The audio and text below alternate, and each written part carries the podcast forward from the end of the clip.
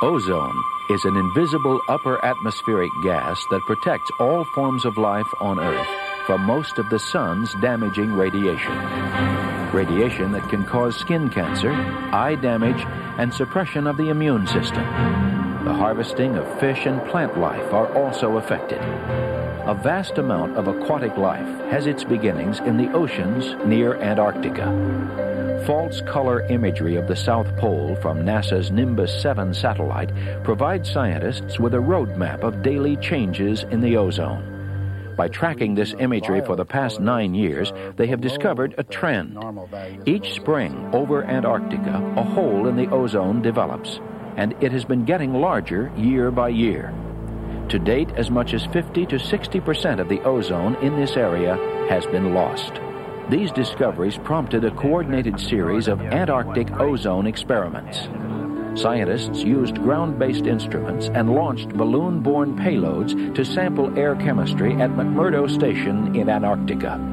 At the same time, NASA's DC 8 flying laboratory studied the lower atmosphere making long missions from Punta Arenas, Chile, into the area of ozone depletion.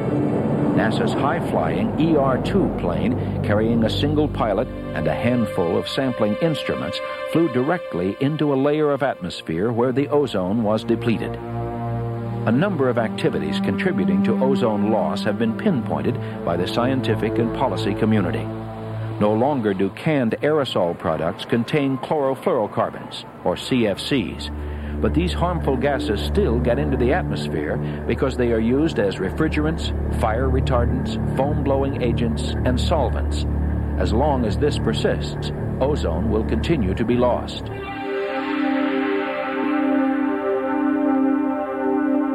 This is ozone. In the decade before the discovery in Antarctica, many scientists and politicians tried to explain the ozone loss theory to the public. But it was a challenge to show what was really happening in the atmosphere. For many, ozone loss was just a theory, invisible gases in the Earth's invisible atmosphere. That was about to change. Mario Molina remembers when NASA's plane took off to measure the ozone over Antarctica to confirm the existence of ozone loss. Yeah, because were, we were, of course, fascinated at expecting this. They were flying from southern Chile from Punta Arenas, taking off all the way to uh, uh, Antarctica. will we hear anything else from the pilots? But they were able to return. The first two flights, the instruments didn't work, but then.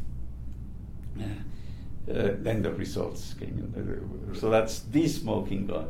And so that's a sort of thing. I mean, of course. There was a hole in the sky. It was no longer just a theory.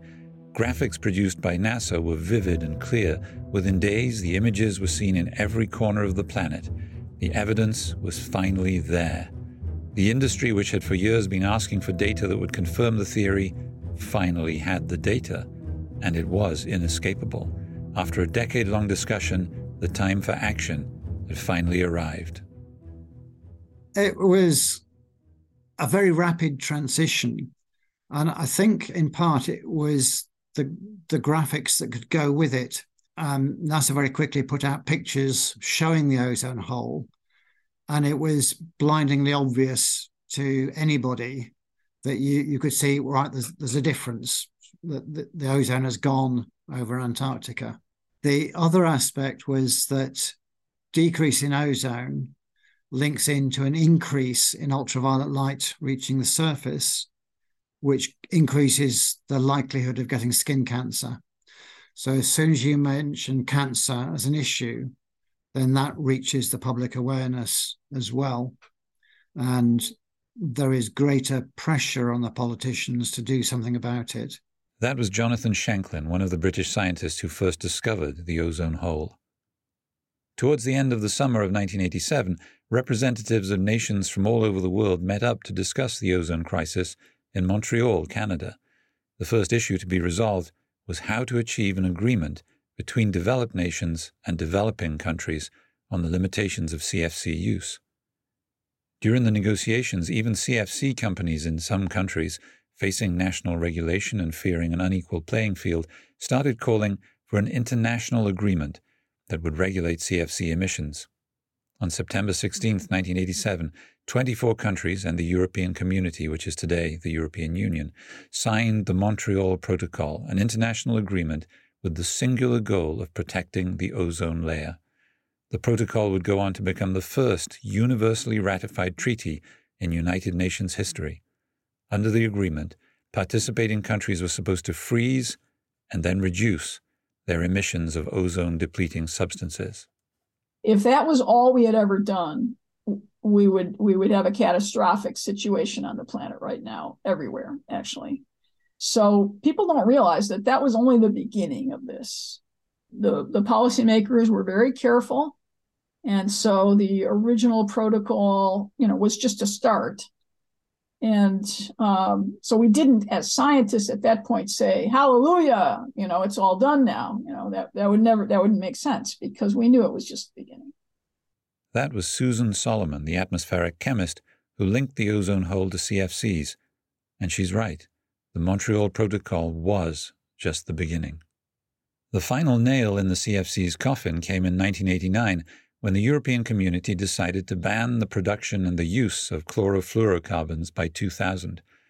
Immediately after the announcement, the US decided to ban CFCs by the end of the century as well. At the time, the European community in the US accounted for 70% of all CFC production. It was the end of an era both of Thomas Midgley Jr.'s harmful inventions were finally left in the past. Since then, the protocol has been amended many times to further regulate CFCs and has been hailed as the most successful international environmental agreement. And today, every single UN member state has, has signed it. And I think that is really amazing that um, what I thought of at the time was a, a minor discovery over Antarctica um, did turn into something that has affected everybody on the planet. The Montreal Protocol worked, which is why you don't hear so much about the ozone layer these days. Nations across the world gathered and solved the crisis together. A report on the progress of the Montreal Protocol is published every four years in the 2023 edition, the United Nations confirmed the phase out of nearly 99% of banned CFCs and other ozone depleting substances. According to the report, if current policies remain in place, the ozone layer is expected to recover to 1980 values by 2040. Over the Arctic, it will take until 2045. Above Antarctica, recovery is only expected by around 2066. Besides helping heal the ozone layer, the treaty protected human health. The Montreal Protocol may have prevented up to 2 million cases of skin cancer each year by 2030 and avoided millions of cases of cataracts worldwide. The United States Environmental Protection Agency expects that the full implementation of the protocol will prevent 443 million cases of skin cancer, 2.3 million skin cancer deaths, and 63 million cases of cataracts for people born between 1890 and 2100 in the United States alone. If we hadn't stopped putting chlorofluorocarbons into the atmosphere, um, there would be two things. One, um, it would be getting to the stage where ozone depletion is not constrained to the polar regions. It starts becoming significant in highly populated regions, and therefore there's more ultraviolet light coming through, greater risk of skin cancers, and uh, increased mortality in the population. So that's the, the sort of one scenario. The other is, of course, that we've had significantly more global warming because the chlorofluorocarbons are greenhouse gases in their own right much more effective than carbon dioxide. So a small amount of extra chlorofluorocarbon has a bigger effect than carbon dioxide in the atmosphere. And so exactly how much warming, I'm, I'm not certain, but there would have been significantly more warming um, without the Montreal Protocol. So we've we've worked to to solve two potential crises. So it, it is making a big difference. Shanklin is not sure how much the Montreal Protocol contributed to climate action.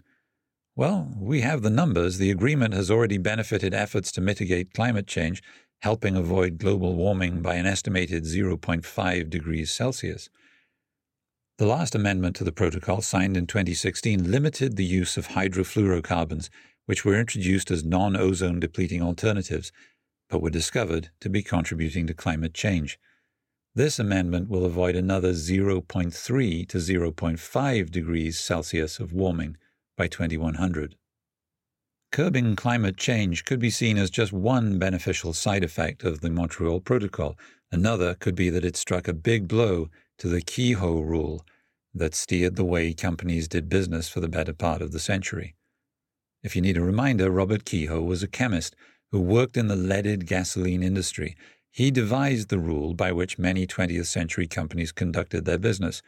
The Kehoe rule is that if there's no proven risk from a product, the product is safe. The Montreal Protocol finally exposed the flaw in Kehoe's logic and set the stage for a new approach, the precautionary principle. The precautionary principle puts the burden of proof back on companies. The company needs to prove that its product is safe instead of the other way around. The absence of evidence confirming risk doesn't mean there's no risk. The concept originated in Germany in the 70s. The term Vorsorgeprinzip was used to describe the German response to forest degradation and sea pollution. German lawmakers banned certain substances that were suspected of causing environmental damage, even though the evidence at that time was inconclusive. The concept of the precautionary principle was first set out in a European Commission communication adopted in February 2000, which defined the concept and determined how it would be applied. It's now one of the fundamental principles of European Union governing policies on the environment, health, and food safety.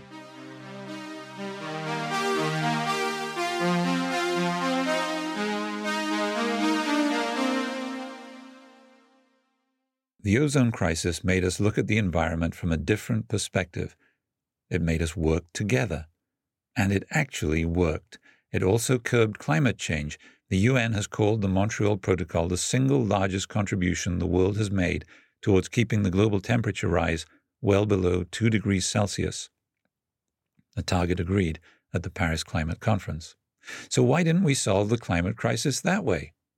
Of course, Climate change is a much bigger problem, and the technology that is causing it is not as easy to replace as CFCs were, but we have known about it for as long as we have known about the ozone loss, even longer.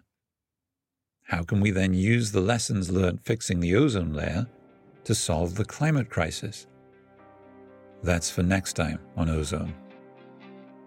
Subscribe to Climate Solutions so you don't miss the next chapters of Ozone the story of how we dealt with the biggest environmental disaster humanity encountered until climate change. We're on Spotify, Apple Podcasts, Amazon Music, and wherever you get your podcasts. This was Climate Solutions from the European Investment Bank.